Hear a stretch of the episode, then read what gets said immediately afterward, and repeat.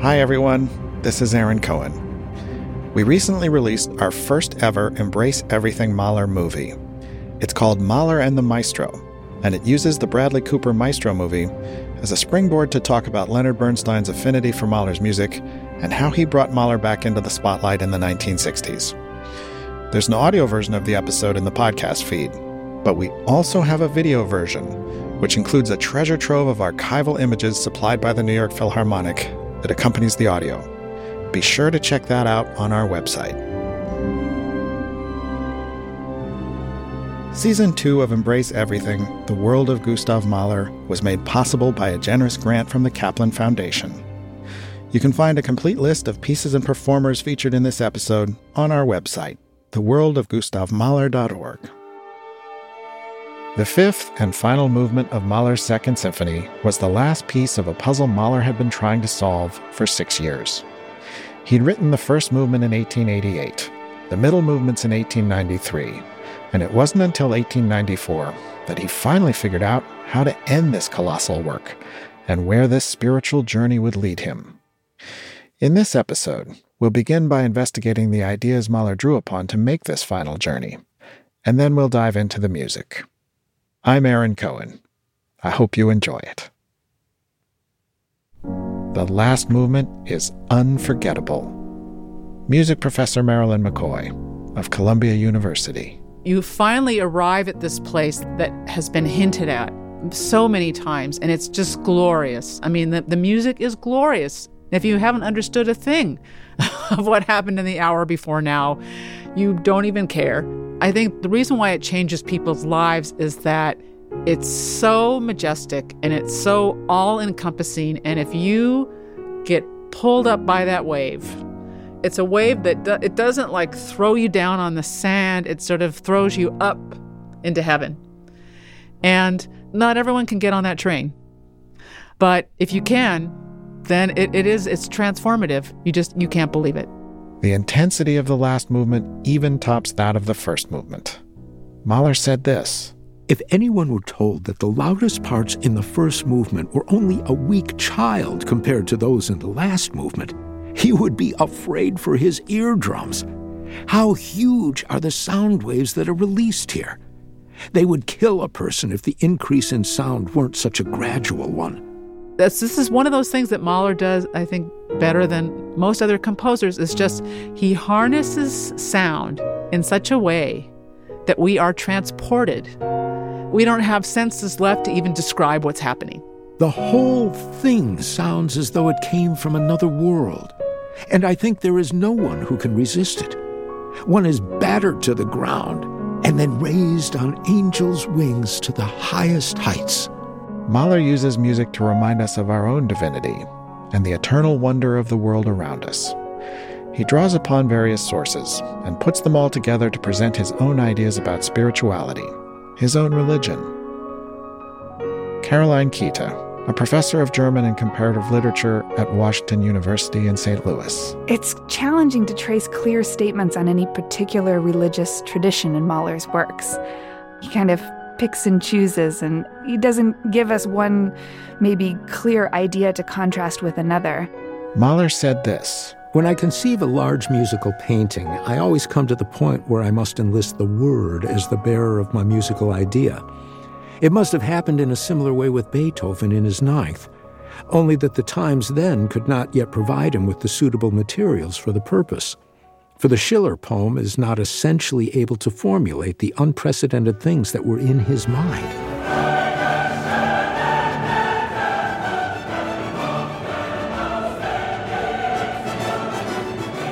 The German poet and playwright Friedrich Schiller wrote his Ode to Joy in 1785, and Beethoven had a choir sing it as the climax of his Ninth Symphony. Mahler was clearly inspired by this. For a long time, I'd been pondering the idea of including a choir in the last movement. Only the fear that this might be considered an overt imitation of Beethoven made me hesitate again and again. But all that changed in February 1894, after the conductor Hans von Bülow died. He'd been a mentor to Mahler. When Bülow died, I attended his funeral. The mood I was in as I sat there thinking of the deceased was very much in the spirit of the work I had on my mind at that time. Then, from the organ loft, the choir sang Klopstock's Resurrection Chorale.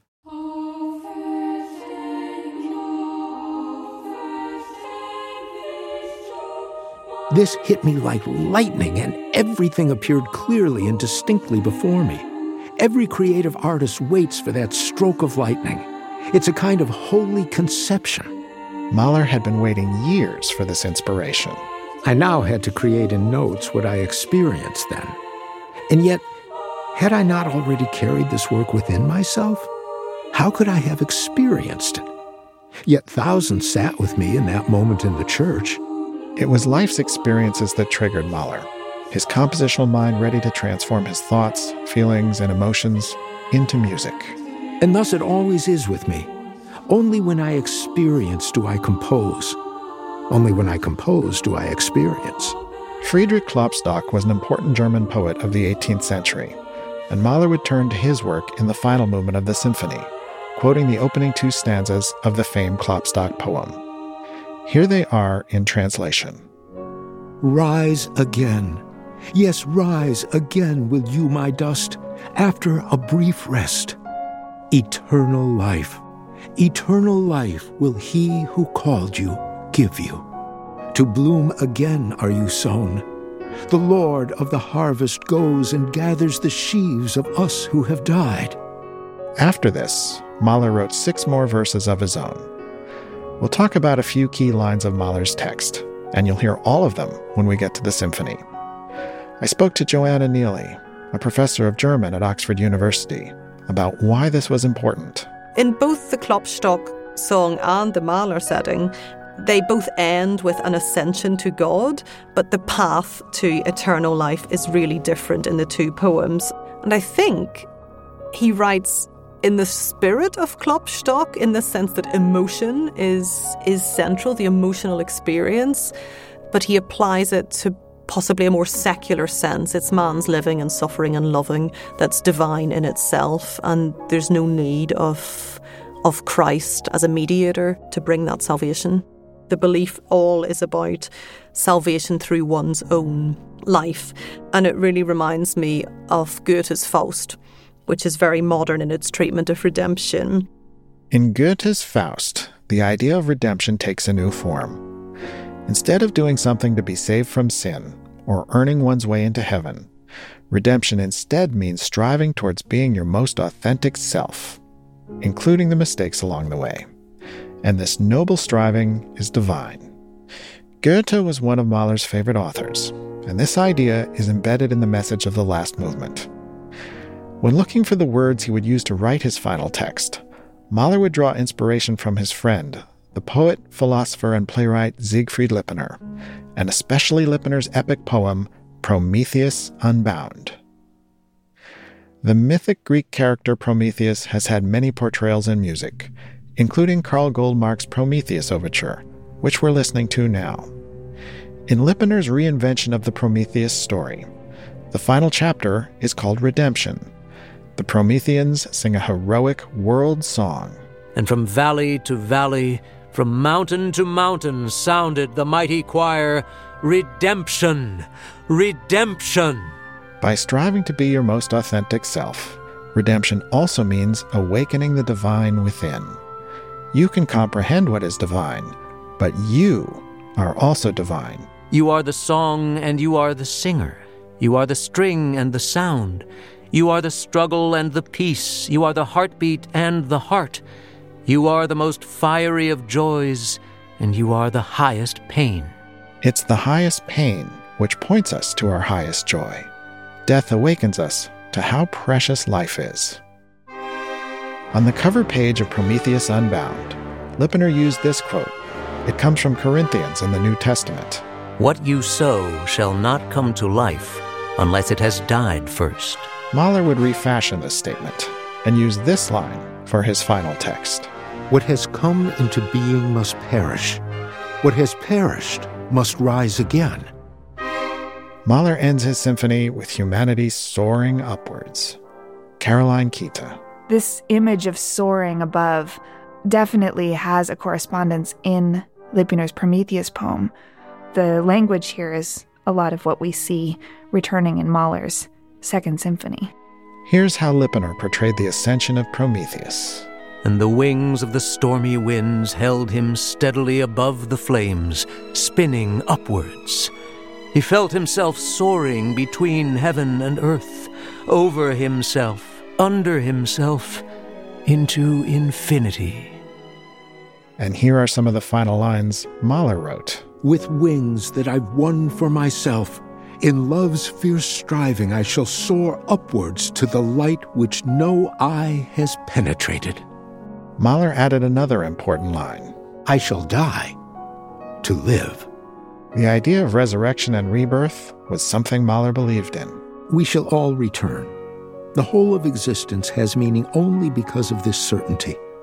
It's a matter of complete indifference whether we recall an earlier stage of our existence at a later point of our return. What matters is not the individual and his memory and contentment, but only the great movement toward perfection and the purification that increases with each incarnation. There's also a secondary meaning for the phrase, I shall die to live. If we think about the entire journey of the symphony, how we started in defiant anger and in the last movement, how we'll ultimately let go of our own needs to embrace all of humanity. Our old self has died, and a new self is born. We have died to live. This is the metaphor of the Second Symphony. Mahler's final ascension to God will be a resurrection, but not a traditionally Christian resurrection. Marilyn McCoy.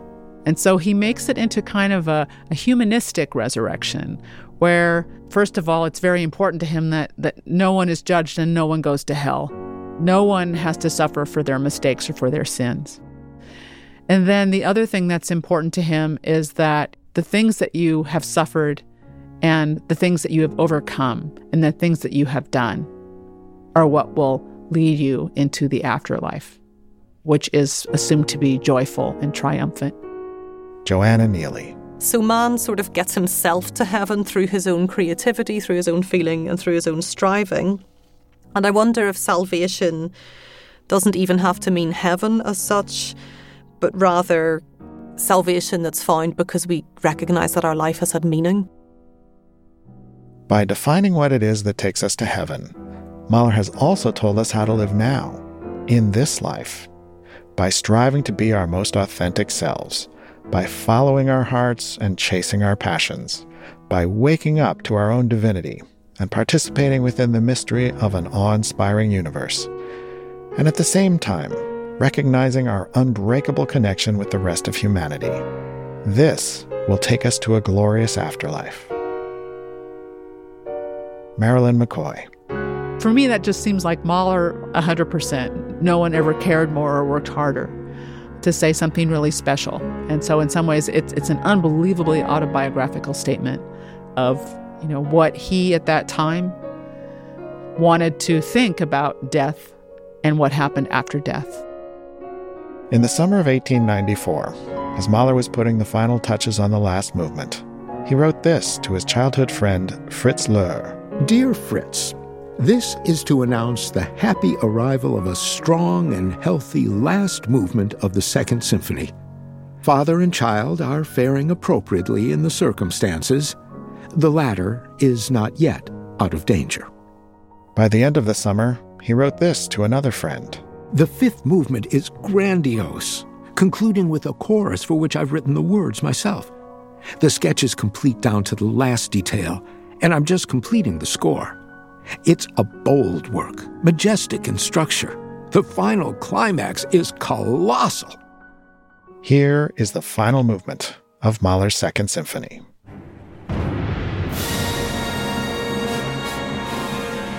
We again confront all the dreadful questions and the mood of the end of the first movement. And now the resolution of the terrible problem of life redemption. Mahler believed that music can fulfill the same experience as a religious rite. Caroline Kita.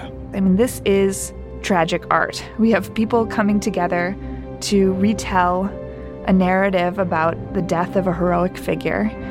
whose suffering the audience learns of and experiences together, and then experiences this sort of cathartic celebration of an overcoming of death. And this is, you know, what draws people to religion in essence is the sense of of community, of sharing a tradition or a narrative and and being a part of something greater. Why can't a symphony do what a Greek tragedy might do?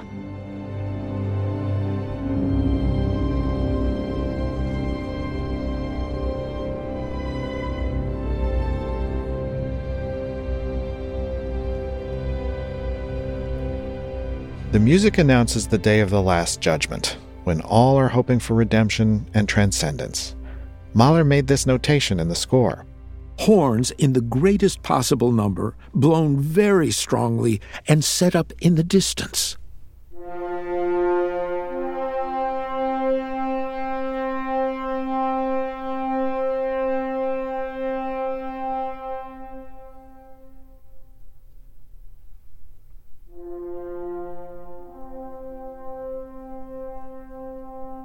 He also put a quote from Isaiah 40 in the Old Testament. A voice cries in the wilderness.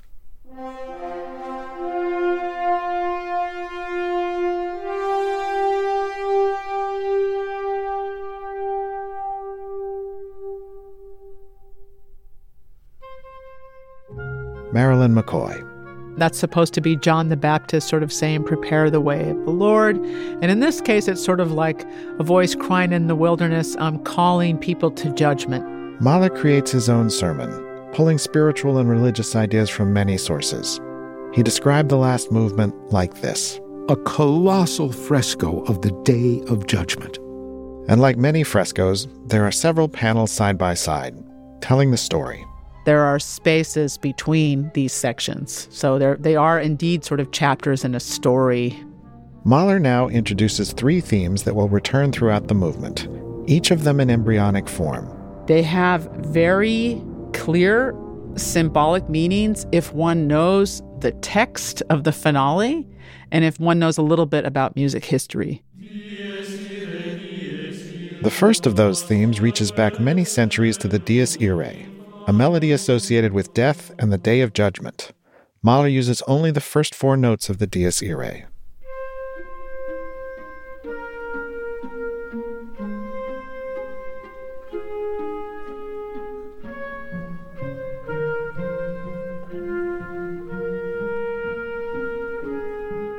And now we hear the resurrection melody for the first time, the second of the three symbolic themes in this movement. To create it, Mahler literally flipped the Dies Irae theme upside down. It signifies rebirth, and this is the melody that's going to challenge death.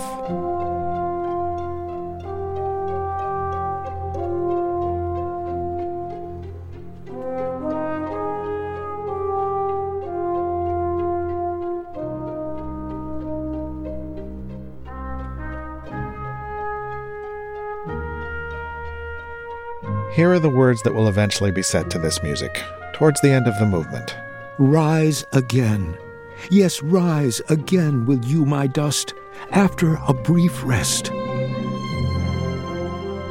And then we hear the horns of judgment, this time in the orchestra, ushering in the sounds of heaven and resurrection.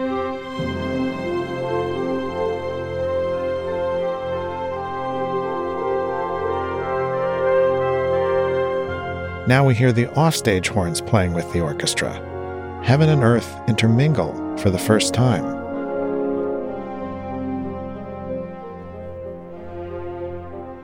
Carter Brey, principal cello of the New York Philharmonic.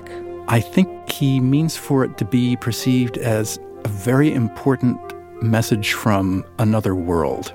When you have these offstage voices, uh, they seem to come from another dimension.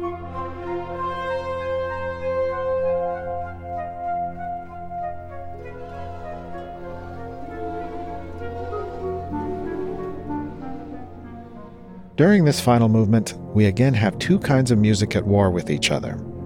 This time, the war is between musical opposites death and rebirth. This great battle of life and death, which we all must confront, can be frightening. which brings us to the third and final melody.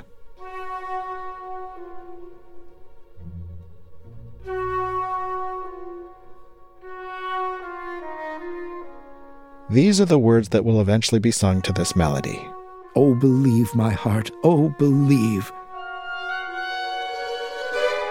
The melodies are built from musical sighs, in this case, sighs of fear. Marilyn McCoy. There's tremolo strings under it, so it sounds like someone just trembling and terrified and afraid.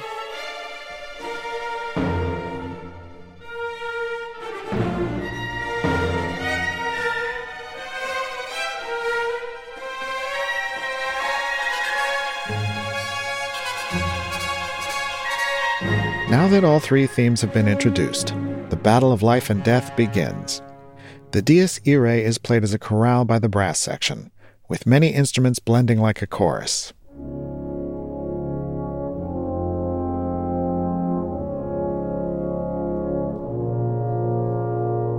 Austin Howle, principal tuba of the Montreal Symphony Orchestra.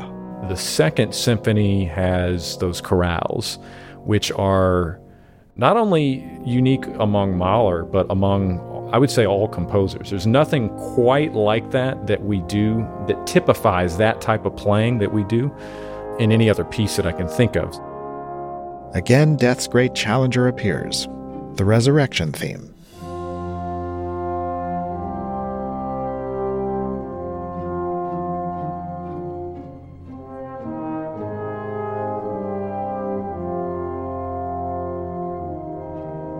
Horns of judgment, which were originally offstage calls, are about to be radically transformed.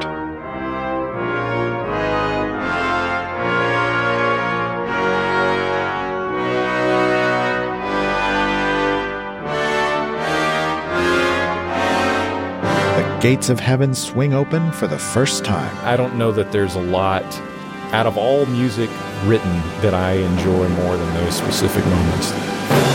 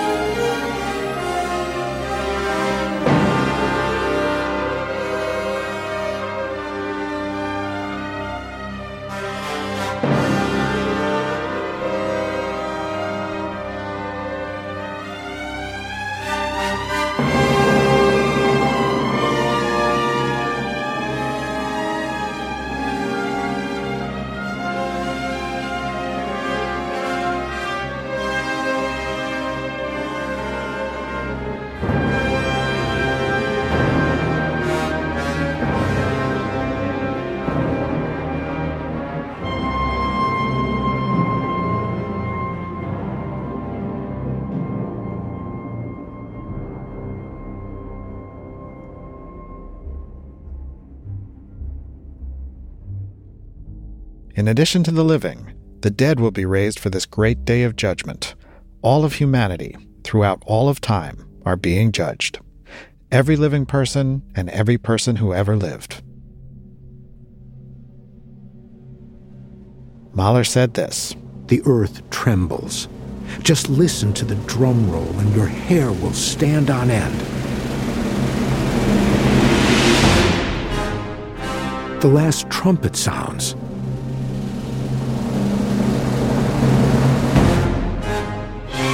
The graves spring open and all creation comes writhing out of the bowels of the earth with wailing and gnashing of teeth.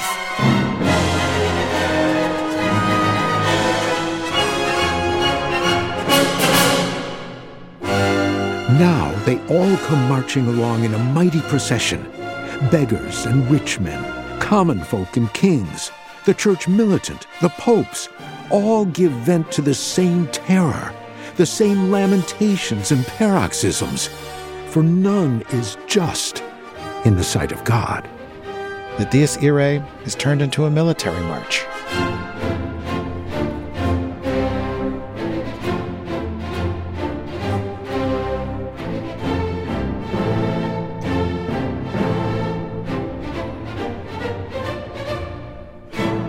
But the resurrection theme isn't far behind.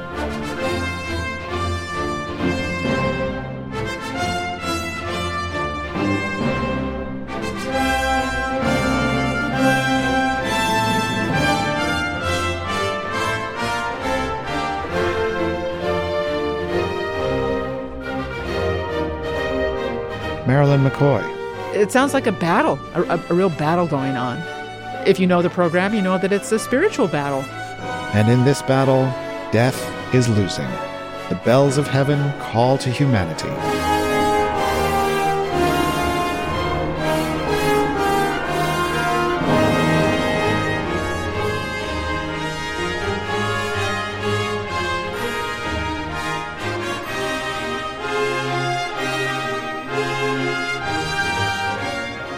Mahler conducted the world premiere of the Second Symphony in Berlin in 1895. His friend Natalie Bauer Lechner was there.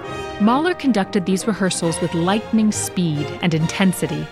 He stamped with his feet when he wasn't satisfied, slashed the air with his baton whenever he heard a wrong note, shouted and raged when a musician would not admit to a mistake he had made, but calmed down as soon as he had confessed it. Mahler was known to be a tyrant on the conductor's podium. Everyone must give his all. In fact, more than that. He must go a step beyond his own capacity. And I force them to do it. For each one feels that I'll immediately pounce on him and tear him to pieces if he doesn't give me what I want. Whatever his methods, Mahler's performances were legendary.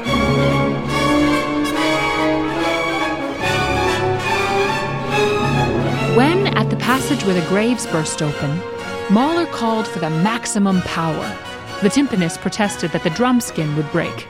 Mahler retorted that he should go ahead and break it, and didn't relax his demands by a hair's breadth. Likewise, the cymbal player often didn't strike hard enough. Once, Mahler scolded him severely for this. Having summoned all his strength for the cymbal crash, the player demanded, Is that loud enough? Mahler cried, Still louder! Whereupon he crashed his cymbals with shattering force and with an expression that seemed to say, The devil himself can't do better than that. At this, Mahler shouted, Bravo! That's the way! And now louder still!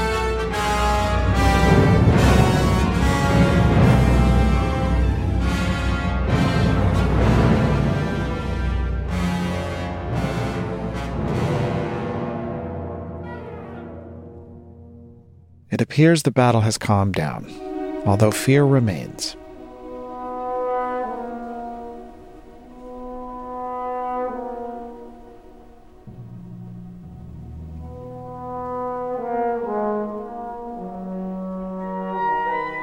An apocalyptic marching band is approaching. Conductor Kent Nagano. It's not a direct threat on stage, you hear it in the distance. In the background, against it, very, very melancholic and sadness to the point of desperation and weeping in the strings.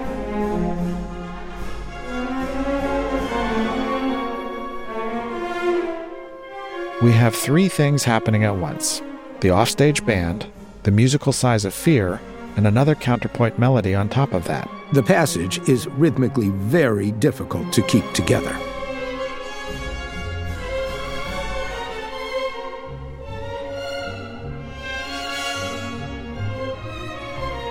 Michael Sachs, principal trumpet of the Cleveland Orchestra. He's very theatrical with the way he uses space and time and uses the offstage instruments. He's always juxtaposing all these different sort of layers of, of character and, and emotions kind of all, all amongst each other in a very operatic way. And just like opera, it is very dramatic. The apocalyptic marching band gets closer and closer until it walks into the room.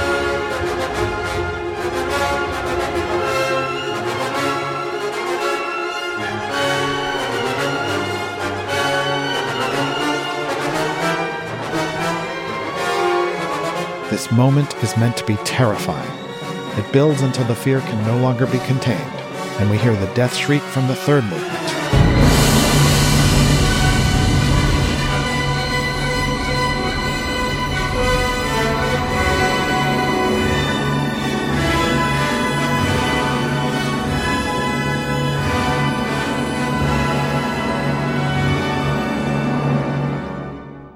But then.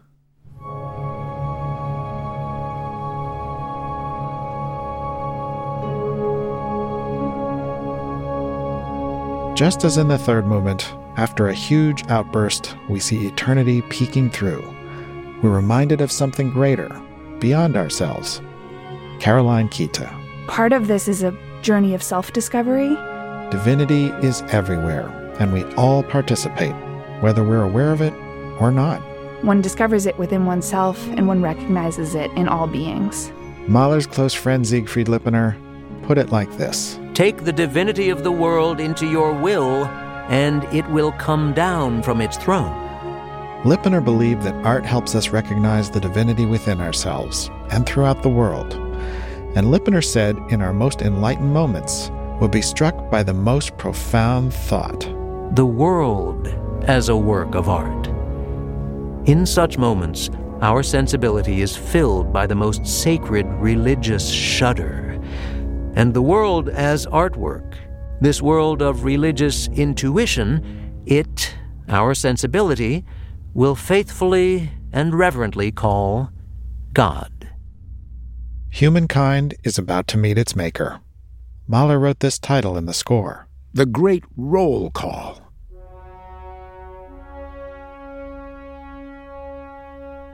By now, all of humanity, living and dead, are standing before the throne of God, waiting to be judged.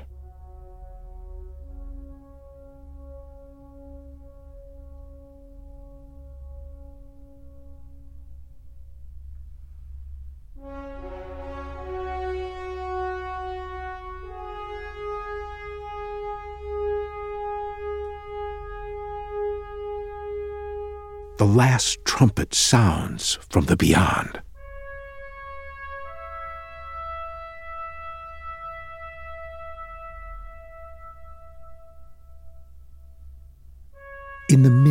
Of the awful silence, we think we hear in the farthest distance a nightingale, like a last quivering echo of earthly life. The trumpets from the apocalypse call.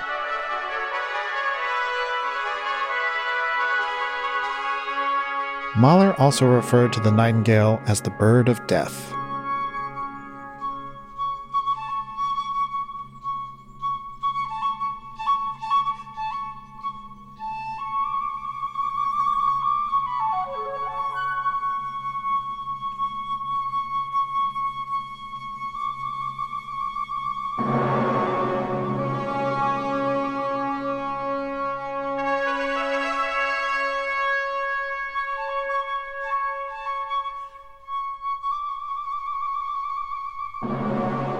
Pahud, principal flute of the Berlin Philharmonic.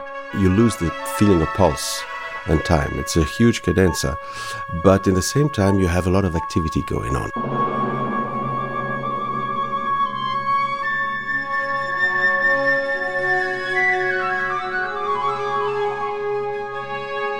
We've left being on Earth.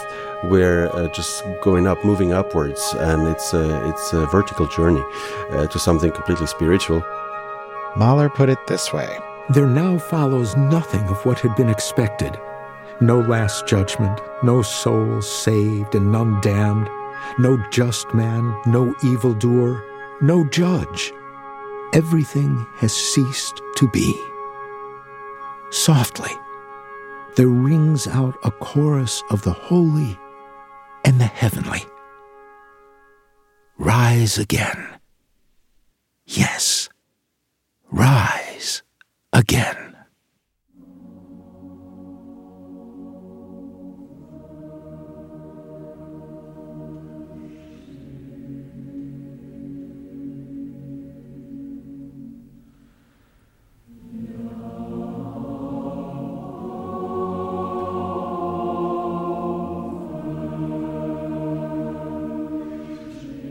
Rise again with you, my dust, after a brief rest.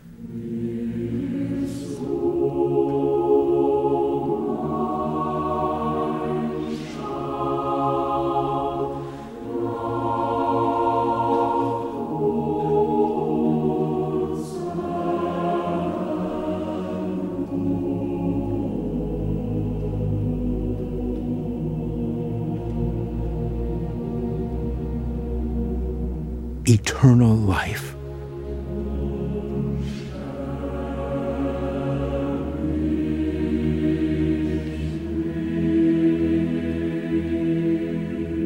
Eternal life will he who called you give you.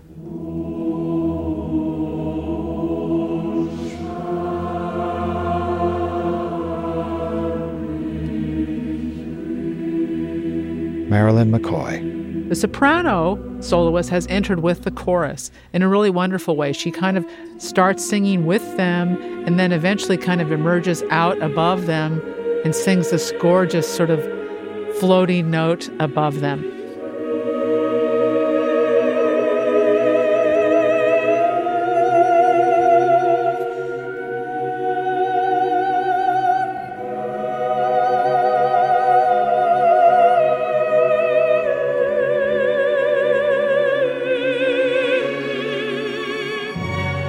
Mahler never said anything about this, but it's almost as if it's sort of like an angel, you know, sort of singing with humankind and kind of rising up into the air above them. Mahler put it like this There appears the glory of God. A wonderful, gentle light permeates us to our very heart. All is quiet and blissful. And behold, there is no judgment, there is no sinner, no righteous man no great and no small. There is no punishment and no reward. An almighty feeling of love illuminates us with the blessed knowing and being.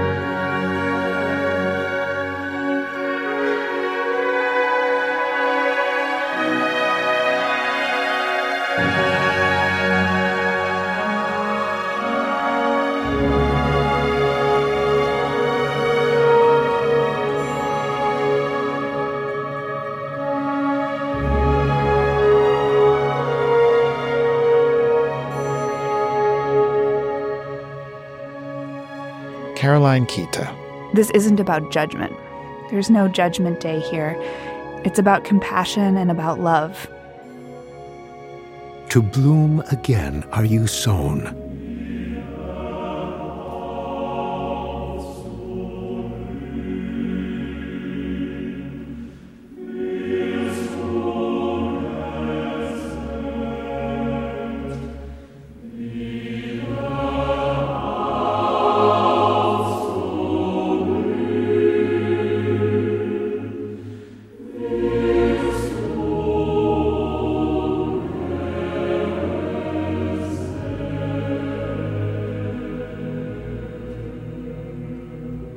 Lord of the harvest goes.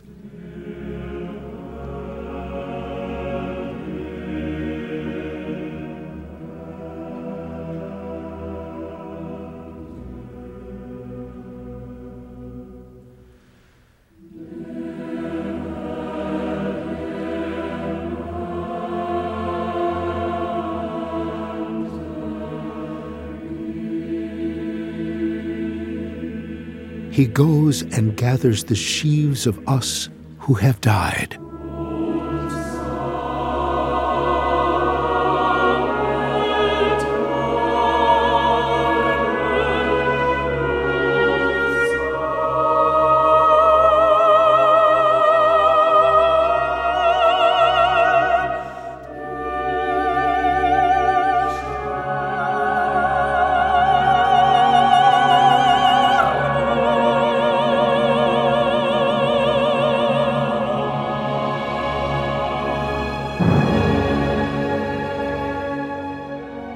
Christine Lee Gengaro, a music professor at Los Angeles City College. You can die and rise along with this hero in this music. Yes, there are words, and yet it still kind of catches you on a visceral level more than the words can say. which is, I think, the miracle of it, actually.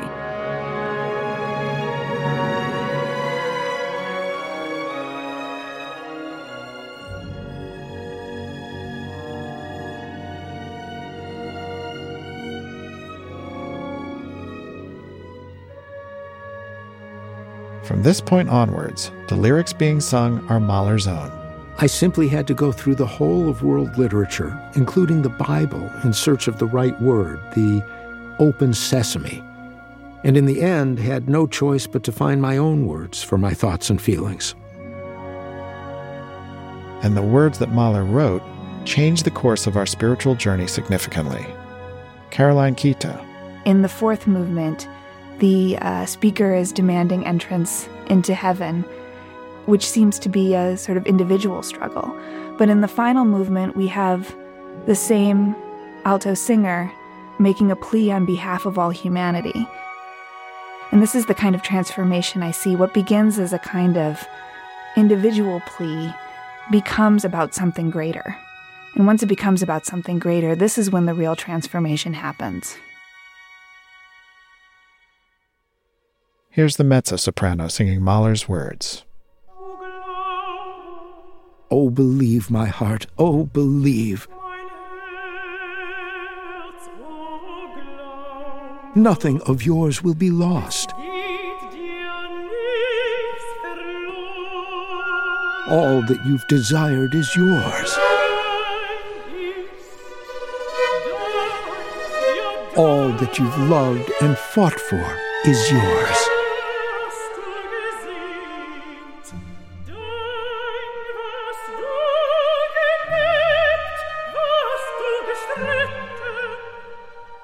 These are words Mahler needed to hear.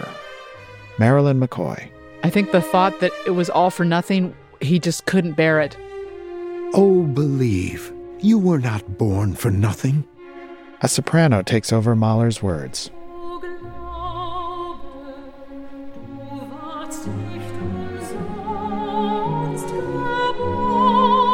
You have not lived and suffered in vain.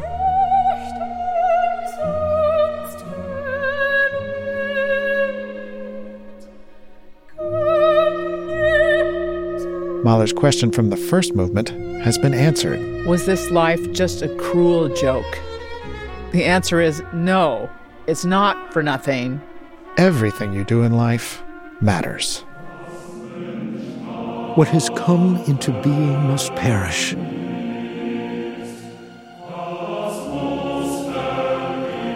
What has perished must rise again.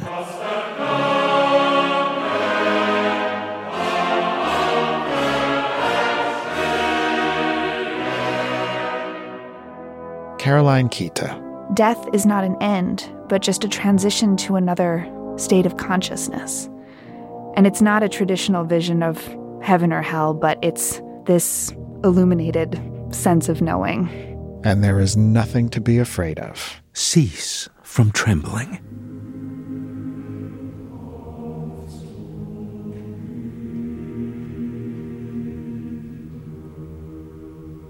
Cease from trembling.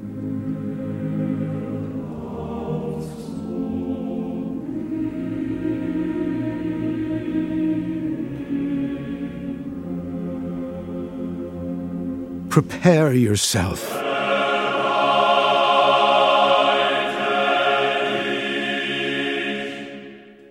Prepare yourself. Prepare yourself to live.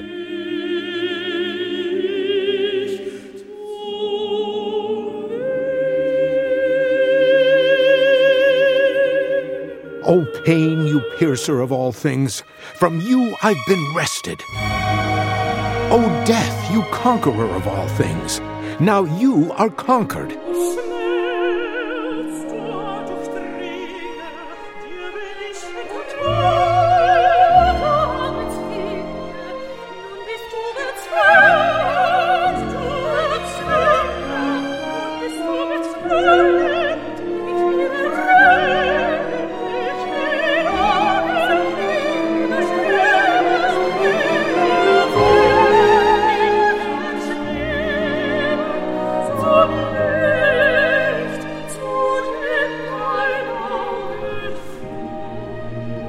Mahler will take flight by harnessing the combined power of more than 300 musicians on stage. Emmanuel Pahud. And the means that he's using are just tremendous. One single man is moving the entire earth with uh, this incredible power of music and inspiration. With wings that I've won for myself in love's fierce striving, I shall soar upwards to the light which no eye has penetrated. I shall die to live. Gigantic musical wings sending us to heaven.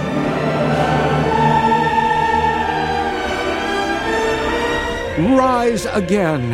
Yes, you will rise again, my heart, in the twinkling of an eye. What you have fought for will lead you to God. Carter Brey. It's the most extraordinary effect. It's like the bursting of the world's biggest dam.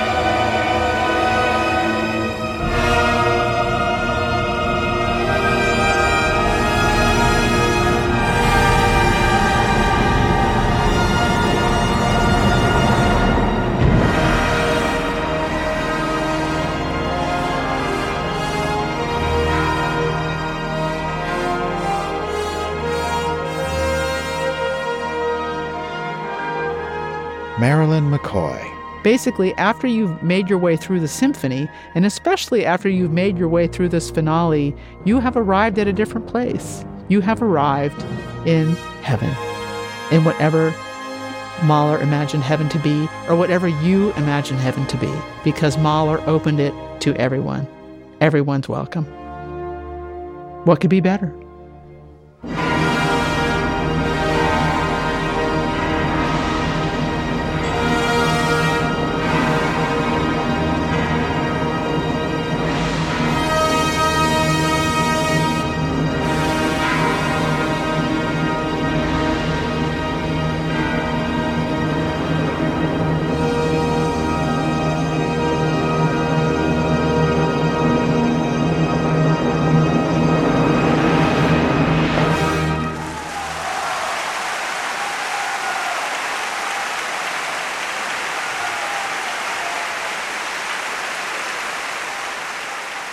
Been listening to Embrace Everything, the world of Gustav Mahler. I'm your host, Aaron Cohen. I also wrote and produced the program. James Lurie was the voice of Gustav Mahler. Laura Gragtmans was the voice of Natalie Bauer Lechner, and Robert Fass was the voice of Siegfried Lipiner. Our musical and historical advisor is Marilyn McCoy. I had editing assistance from Jamie Katz, Paul Thomason, Will Berger, and Marin Lazian. The program was mixed by Rick Kwan. Engineers included Brendan Sweeney, Steve Tyson, and Sarah Nill at Audio Media Production, Leszek Wojcik and Noriko Okabe at Carnegie Hall Studios, Larry Josephson and Ben Ellman at the Radio Foundation, Dennis Bentley at KWMU in St. Louis, Bart Rankin at New England Public Media, James Tomlin at Oxford Digital Media, Harrison Paul at Garden of Sound in Los Angeles, and Gar Raglan at Citizen Vinyl in Asheville, North Carolina. Klopstock's Rise Again Chorale was sung by Ethan Cooper. German to English translations were done by Fiona Sinkel, Lucas Krohn Grimberga, Caroline Kita, and Marilyn McCoy. A very special thank you to Lena Kaplan, Marcella Silva, and Danielle St. Marie at the Kaplan Foundation. Thanks also to Jen Lutzo, Lena Polol, Justin Holden, Pascal Wime, Michelle Andre Lanoux, Connie Schumann, and Lisa Janig. Thanks as well to Robin Billenkoff, Ed Yim, and Jenny Hauser at New York Public Radio, and Brad Garton at Prentice Hall at Columbia University. I had terrific support from Jennifer Barnett, Jason Starr, and Rose Sullivan.